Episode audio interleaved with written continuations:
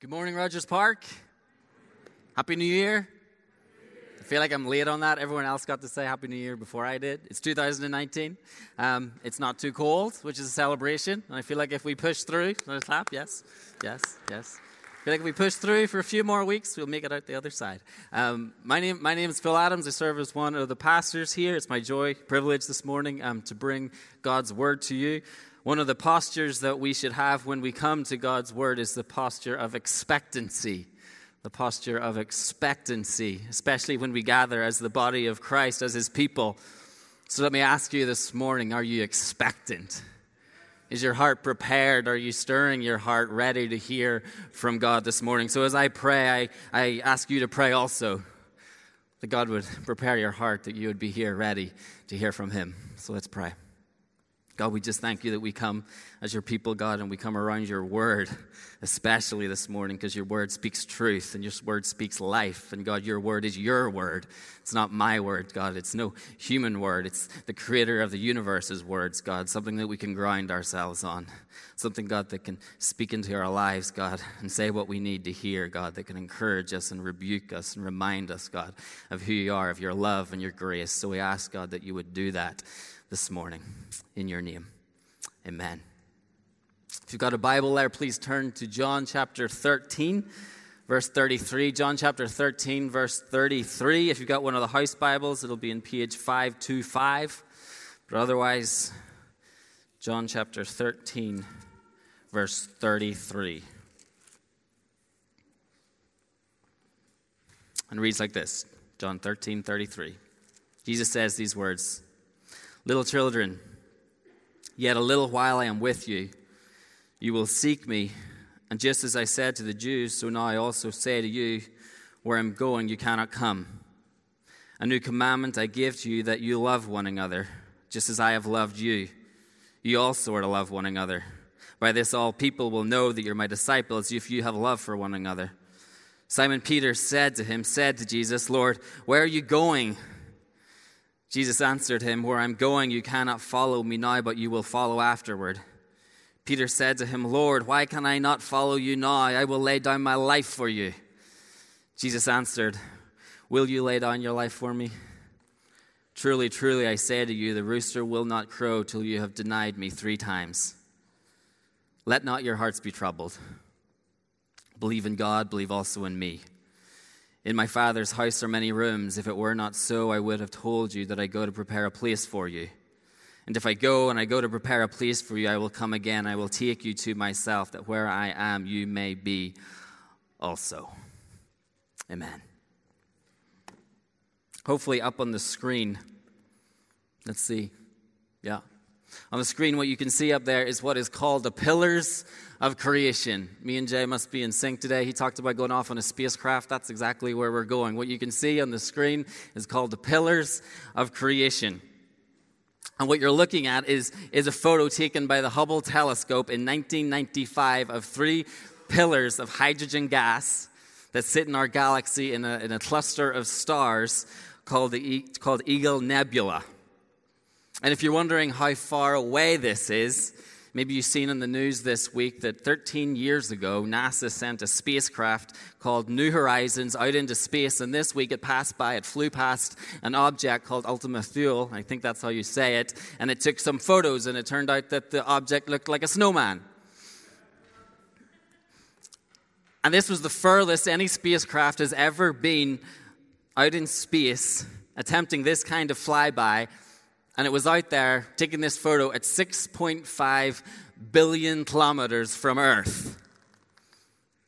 But what you see up on the screen there, inside the Eagle Nebula, is 70,000 trillion kilometers from Earth, which is 7,000 light years. And I'm kind of just geeking out a little bit. I don't know about you, but this, I get really excited about this stuff. Because this, this means that if we wanted to go visit the pillars of creation up there on the screen, we would, and we were traveling at the speed of light to get there from Earth, it would take us 7,000 years to get there. And just so you know, the speed of light is 300,000 kilometers per second. Wow, I feel like that's like an amen. It's like an amen moment. and these distant pillars of gas, they get their name from what you can see happening at the top of those pillars, if you can kind of see, where you can see light shining out, where little stars or not so little stars are being formed. So, those who discovered these columns, they decided to call the columns the pillars of creation. And the phrase pillars of creation was taken from a sermon by the English preacher Charles Spurgeon. And Spurgeon said this On the night when Christ was born, the angels would not go away till they had made the shepherds wonder till heaven had hung out new stars in honor of the newborn king. The infinite had become an infant, he upon whose shoulders the universe doth hang, who created all things and bears up the pillars of creation. What's interesting about these pillars is that if you went out tonight with a telescope, looking at them in the night sky, you'd be able to find them just about, and you'd be able to see them, and yet they don't exist anymore. You'd be able to go and see them, but they don't exist anymore. Let me try and explain this. It takes the light that shines out from those pillars 7,000 years to get to Earth. The light from those pillars travels towards us for 7,000 years before it gets seen by our eyes. So, as we look into the night sky and we receive the light that's been flying through the universe for 7,000 years, we get a picture of what the pillars of creation looked like 7,000 years ago. But 6,000 years ago, the pillars were destroyed by a big explosion called a supernova, which we won't be able to see for another thousand years. So for now, we get to see this, even though it's gone. And there's nothing that we can do but wait. And no matter how much we might want to see the explosion, we can't. It's too far away. The laws of nature, or nature physically won't allow it because even something as fast as light can't fly faster than God designed it to fly. We are people living in a world, a universe restrained by time. We have to wait for time. By God's design, He's placed us within time. We can't get to next week without passing through tomorrow. We can't press skip. We can't press skip, skip on our struggles. We can't press skip on our rent. We can't press skip on what I see is coming, the 2020 presidential race. The laws of nature just won't allow it. Even something as fast as light can't fly faster than God designed it to fly. We can't get to next week without passing through tomorrow. We are a people, a world restrained by time. One thing that confused me, or has confused me, is the question what is restraining God? What is holding God back? Because when I was growing up in the church, I'd hear stories of the Old Testament and I'd see people, people, people's drawings and paintings of people like Moses in the Old Testament. And I'd work out pretty quickly by the lack of cars and skyscrapers that what, that happened a very, very long time ago. And then I'd hear that eventually Jesus came as a long awaited Messiah. And then Jesus told his disciples to be patient. I'm coming back for you. And now we are waiting for the return of Christ. But I'd also hear that God is sovereign, that God is infinite, that nothing restrains God, that He can do whatever He wants, wherever He wants, whenever He wants. So then I'd ask, well, what's holding Him back? What's slowing Him down? Because if God wanted to solve the problem of humanity and redeem this fallen world, why couldn't He just click and wrap up a millennia in a millisecond? The fall, sin, Messiah, cross, resurrection, forgiveness of sins, reconciliation back to God, return of Christ, heaven, bam, one millisecond, over, done. God, nothing is holding you back. You are not restrained by time. So why can't we just press skip why can't you just redeem it all so that we can be with you? Why are you dragging this out? It's 2019. For some, another year of dreaming what might, what might my life become. For some, another year of searching what is my life all about. For some, another year of hurting when is this going to be over? In the Gospel of John, which you read, Peter, one of the disciples, asked a question similar to why can't we press skip? He asked Jesus, Why can't I go and be with you now? Why can't I follow you now? If you read through the Gospel of John, you will find a very clear theme. There is much talk about who Jesus is. In John's Gospel, we can read through the conversations Jesus has about his identity. We can read the claims that he makes. We can read about the miracles that communi- communicate his divinity. And as you read through these stories in the Gospel of John, Jesus is moving towards the cross. And in chapter 12 of John, Jesus arrives in Jerusalem, the city where Jesus would be crucified. At this point in Jerusalem, the cross was looming just a few days away. And Jesus was with his 12 disciples that he'd been living with and traveling with for the guts of three years. And Jesus begins to very intentionally prepare them for what's to come, specifically prepare them for their future work once he ascends back up to heaven.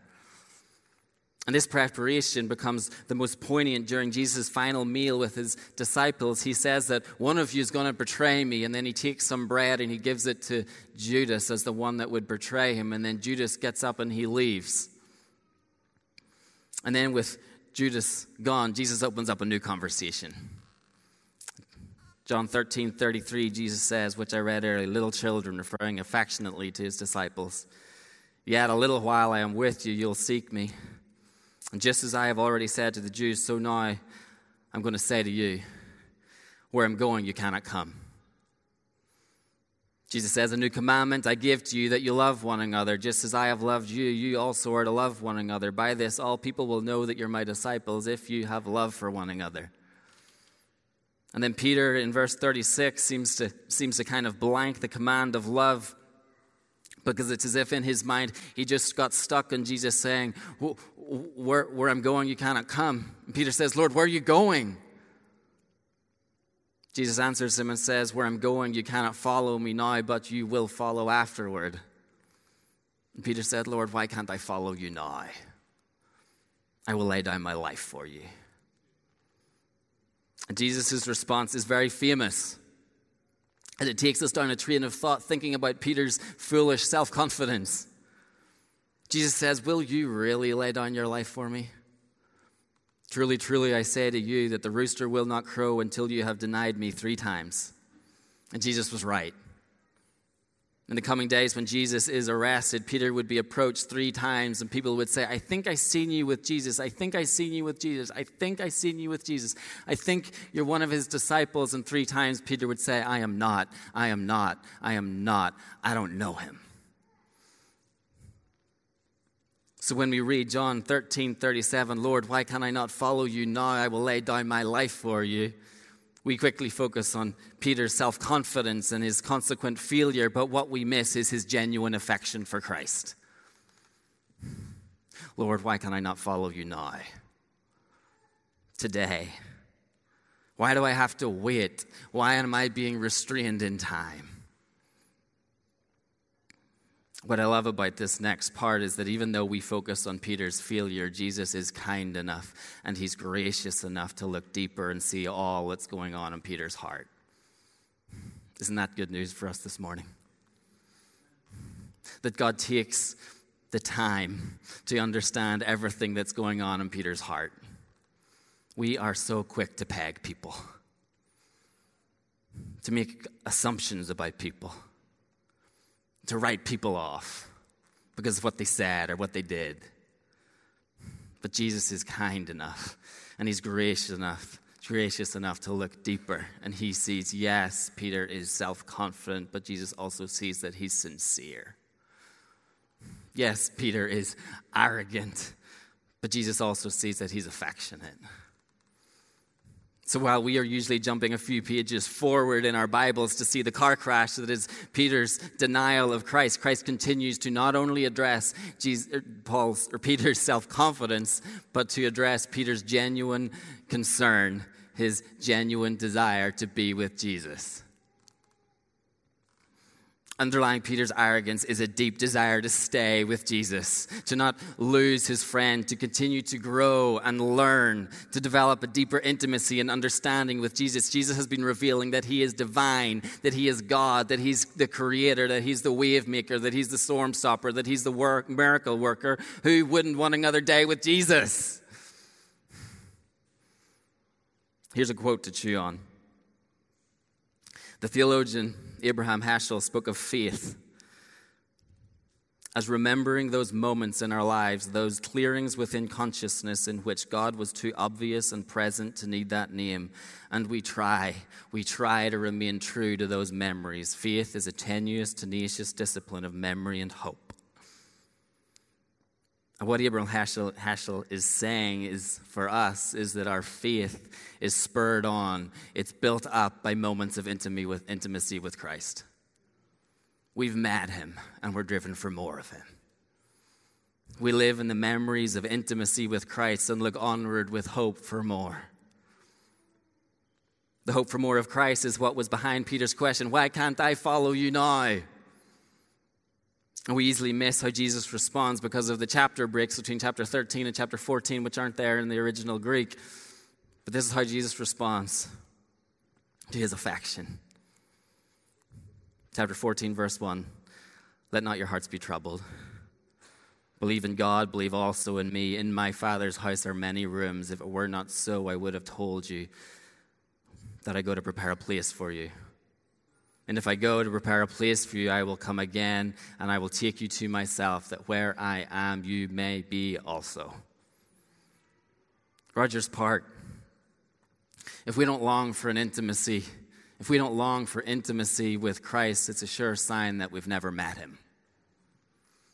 If we don't long for his presence in our lives, if we don't miss him, if we don't see a need for him, if we don't feel restrained by time, trapped by time, and long to be with him, we've like, likely never met him. But it's into this longing that Jesus speaks comfort. In my Father's house are many rooms. I go to prepare a place for you. I will come again and I will take you to myself, that where I am, you may be also. Jesus is comforting his disciples by saying, One day I'm going to bring you home. Most of us know that when we're home, we're, we're in a place that's different to all other places. Home is a place of security, Home is a place where we can be ourselves. Home is a place of intimate relationships between siblings and spouses and friends. Home is a, a lot more than brick and mortar. Home is the place where we belong. And having a sense of belonging is deeply connected to our feeling and sense of worth. If we belong, we have a right to exist. If we belong, we have a confidence to live and be ourselves. If we belong, we sense a love bestowed on us that warrants gratitude. Professor Jan Horton, in her book on forced displacement and homelessness, writes The home place matters to us in a unique and irreplaceable way. In its absence, it leaves a deep, deep longing. And if there ever was a place that, that depicted humanity at home, it's Adam and Eve in the Garden of Eden, where they walked with God as the crown of creation in a world made for them to belong. But if there ever was a place that depicted homelessness and displacement and humanity's loss of belonging, it was when Adam and Eve were banished from the garden. And if we read through the Old Testament, we read this long succession of stories perpetuating this idea of humanity's exile from a home place, all in correlation with having a broken relationship with God. But we also read pictures and prophecies and songs of how God is going to one day restore us to a place of home Songs that say he is going to wipe away all tears, pictures that say he's going to restore our sense of belonging. Sin, rebellion from God has left us wandering, unsure of our place, questioning our worth. Sin has left us wondering, why don't we fit in? Why in a room of people are we so lonely? As if there is a relationship that we've broke, as if there's somebody that we miss. Maybe you don't feel like you belong in Rogers Park. Maybe you don't feel like you belong in Chicago. Who knows? Maybe you don't feel like you belong on this planet. You feel like wherever you go, you're abnormal, you're not normative, you're always different, you're never belonging, always moving, always being moved on, always trying to fit in a square peg in a round hole. Friends, Jesus says, I've got a place just for you. Maybe nobody else wants you, Jesus wants you. Maybe your family don't want you, Jesus wants you. Maybe the only friend you thought you had no longer wants you. Maybe you've walked into these doors, those back doors this morning, and you feel like we don't want you. Person, whoever you are, Jesus wants you. Maybe you think you're going to deny him. Maybe you think you're going to feel him. You are. Jesus wants you. And as he went to the cross, as he says to Peter, he says to us, I'm going to secure your spot. In my Father's house, you will belong. You will know your worth and believe in your right to exist. You will have a confidence to live and be yourself. You will strut around in your pajamas and a dressing gown, holding your head high because you're home. And you will sense a love bestowed on you that will warrant gratitude to the one that brought you under the shelter of his wings. One day, Rogers Park will be home. Church, the gospel is beautiful. Turn to someone beside you and tell them that the gospel is beautiful. And what will make home truly home is that in heaven we will find all of our longings to fit in, found in the voice of the one who says, I will come again and I will take you to myself, that where I am, you may be also. We were made to belong in intimacy with our Maker, and nothing else is going to do. So I guess we're going to have to wait. I guess, like Peter, we're going to have to wait to grow and learn with Jesus. We're going to have to wait to develop deeper intimacy and understanding with Jesus. I guess, like Peter, when he says, Can I not follow you now? I guess Jesus says, No. We're restrained by time, we are held back by time. Until Christ returns or our time is up, we'll just have to wait. What do you think? Yes but no. yes, but no. Lesslie Newbigin, the English missionary and theologian, wrote The deepest motive for mission. The deepest motive for mission is simply a desire to be with Jesus where he is, on the frontier between the reign of God and the usurped domain of the devil. The deepest motive for mission is simply a desire to be with Jesus where he is. And to understand this, we have to back up and remind ourselves the context of the passage that we're in this morning. Because throughout the whole first half of John's gospel, remember, Jesus has been revealing his, his identity, he's been revealing who he is. We can read through the conversations Jesus has, we can read about the claims that he makes, we can read about the miracles that communicate his divinity. And this is all happening in a world which we learn about in, in the very first chapter of John's gospel. John's gospel tells us the world, about the world that Jesus is coming into, where it says this John 1, verse 8 and 9. The true light, which gives light to everyone, was coming into the world. He was in the world, and the world was made through him, yet the world did not know him. We have to get the gravity of this, the gravity of what sin has done. Imagine a world spinning in space that didn't know its maker a world that didn't know its history, a world sending out spacecrafts looking for what or who they can find, a world that didn't know its story, a world in the dark. And then one day, the maker of the world was in the world. Why? The first half of John. So he could say, You see those mountains? I propped them up. You see that sun? I lit it. You see those stars? I'm bigger than them all. So come and sit. Let me explain to you the story of reality. Let me explain the story that you're all caught up in but you don't know about. Jesus said, I have come into the world into the world as light, so that whoever believes in me may not remain in darkness. Jesus said, I have come to reveal reality. In John 13 20, we have one of the most pivotal verses in the Gospel of John because it's, it's the beginning of a theme which is followed through the whole book until its climax in chapter 20, verse 21. When Jesus, post cross, post resurrection, just before he returns to heaven, he says to his disciples, Peace be with you. As the Father has sent me, even so I'm sending you. And what I want us to see here is, is incredible. You might have to lean in a little bit, and I'll try and speak as clearly as I can. Because when this theme is introduced in John 13 20, this theme of God the Father sending his Son and then Christ sending us, this is what we read when this theme is introduced. John 13 20. Truly, truly, I say to you, whoever receives the one I send receives me, and whoever receives me receives the one who sent me. And the part I want us to focus on is Jesus saying to his disciples, Whoever receives you receives me. And the Greek word here for receives holds this idea of intently listening, recognizing the truth and what is being said. So, this phrase means Jesus is saying, Whoever listens to you is listening to me. And Jesus can be found saying this all throughout the New Testament. Mark 9:37, whoever receives one child in my name receives me. Luke 10:16, the one who hears you hears me. How does this make sense?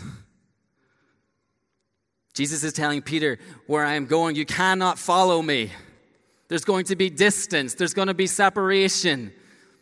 But at the same time, Jesus is preparing Peter and the other disciples for the mission of the church and saying, Whoever listens to you is listening to me. Whoever hears you will hear me. Wherever you go, I go. Rogers Park, this doesn't sound like disconnection from Christ. This sounds like connection. This doesn't sound like Christ being absent from our lives. This sounds like Christ being present in our lives. All through chapter 13 to 16, Jesus is laying a foundation for the disciples to be sent out as ambassadors, as spokespeople, as his revealers of reality, as an extension of himself. In chapter 15, Jesus says, Abide in me, and I in you. As the branch cannot bear fruit by itself unless it abides in the vine, I am the vine, you are the branches, we are one all through chapter 13 and 16, there is verse after verse after verse where Jesus is found speaking about the intimate connection between himself and his people. As Jesus is preparing to leave, he can't stop talking about the intimate connection between himself and his people. And we have to ask what context is this intimate connection with Christ found? Because if we've met Jesus, we're going to want to be with him. And if we've met him, we're going to be longing for him and more of him in our lives. This morning, we're going to be missing him.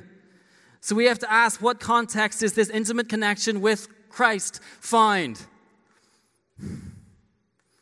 When the church is fulfilling its mission, when the church is living out its sentness. An intimate connection, an intimate abiding in Christ is found, only found when we see our lives as an extension of His, when we see our purposes as an extension of His purposes. I love notebooks to write things down about Jesus. I do, but that's only going to get us so far. I love the Word of God. And I say this reverently. Bible studies and preaching. I love them, I do. But that's only going to get us so far. I love singing and worshiping together, I do, but that's only going to get us so far. I love small groups. I love being in places of fellowship and encouragement. I do, but fellowship and encouragement are only going to get us so far. And I hear you ask, so far towards what? These things are only going to get us so far towards having an intimate and abiding relationship with Christ. If our lives are not caught up in the purpose of bringing light into a dark world, our intimacy with Christ is only going to get so far. I am convinced that disciples like Peter took up the task of spreading the gospel of Jesus Christ around the world, not only out of love for the world, but because they knew that if they didn't, they couldn't fully abide in Christ. I am convinced that the disciples, like Peter, took up the task of spreading the gospel of Jesus Christ around the world, not only out of love for the world, but because they knew if they didn't, they couldn't fully abide in Christ. And that is what Peter wanted all along. The deepest motive for mission is simply a desire to be with Jesus where he is. It's 2019. For some, another year of dreaming, another year of searching, another year of hurting, but for all of us, it's another year of time. A student was sitting in a poetry class, and the teacher was reading out a poem, and the sentences were hard to get his head around. They, they sounded beautiful, but they were difficult to understand. And a student, the student lifted up his hand and said, Miss, why doesn't the poet just say what they mean? Why doesn't the author just say what they mean? Why don't they just say it? Why don't they just say it and get over it, go over with it? What's holding the author back from using the least amount of words possible to convey to us what they are saying? And the teacher responded, Because the author's priority isn't just solving a problem, the author's priority is telling his story. We have another year not because God is restrained by time, but because God isn't done working through us to tell his story. We're in North Rogers Park. We're in West Rogers Park. We're in South Rogers Park. We're kicking off a new service in the retirement home, Breakers Retirement Home, on the 27th of January. We, as part of Park Church Wide, are partnering with Chicago Partnership of Church Planting to plant churches across this city. And I just want to ask are you with us? Are you with us? I don't know the part God has for you. Maybe you're going to be the courageous person who's going to enter the messiness of inviting your non Christian friends to your small group. Maybe you're the small group leader that's going to help us think of creative ways and maybe even controversial ways of leading your people on mission. Not just for the sake of our neighborhood, but for the sake of presenting your people mature in Christ. Maybe you need to make some drastic changes in your life so that you start having friends who aren't Christians. Not just for them, but for your own walk with Christ. Maybe you need to grow in hospitality, remembering our eternal home so that we hold our current home a little less tightly. Maybe you need to re- reevaluate your giving so that your giving, you see your giving is a calling on your life that God has made so that you specifically can align yourself with the purposes of God, bringing light to darkness.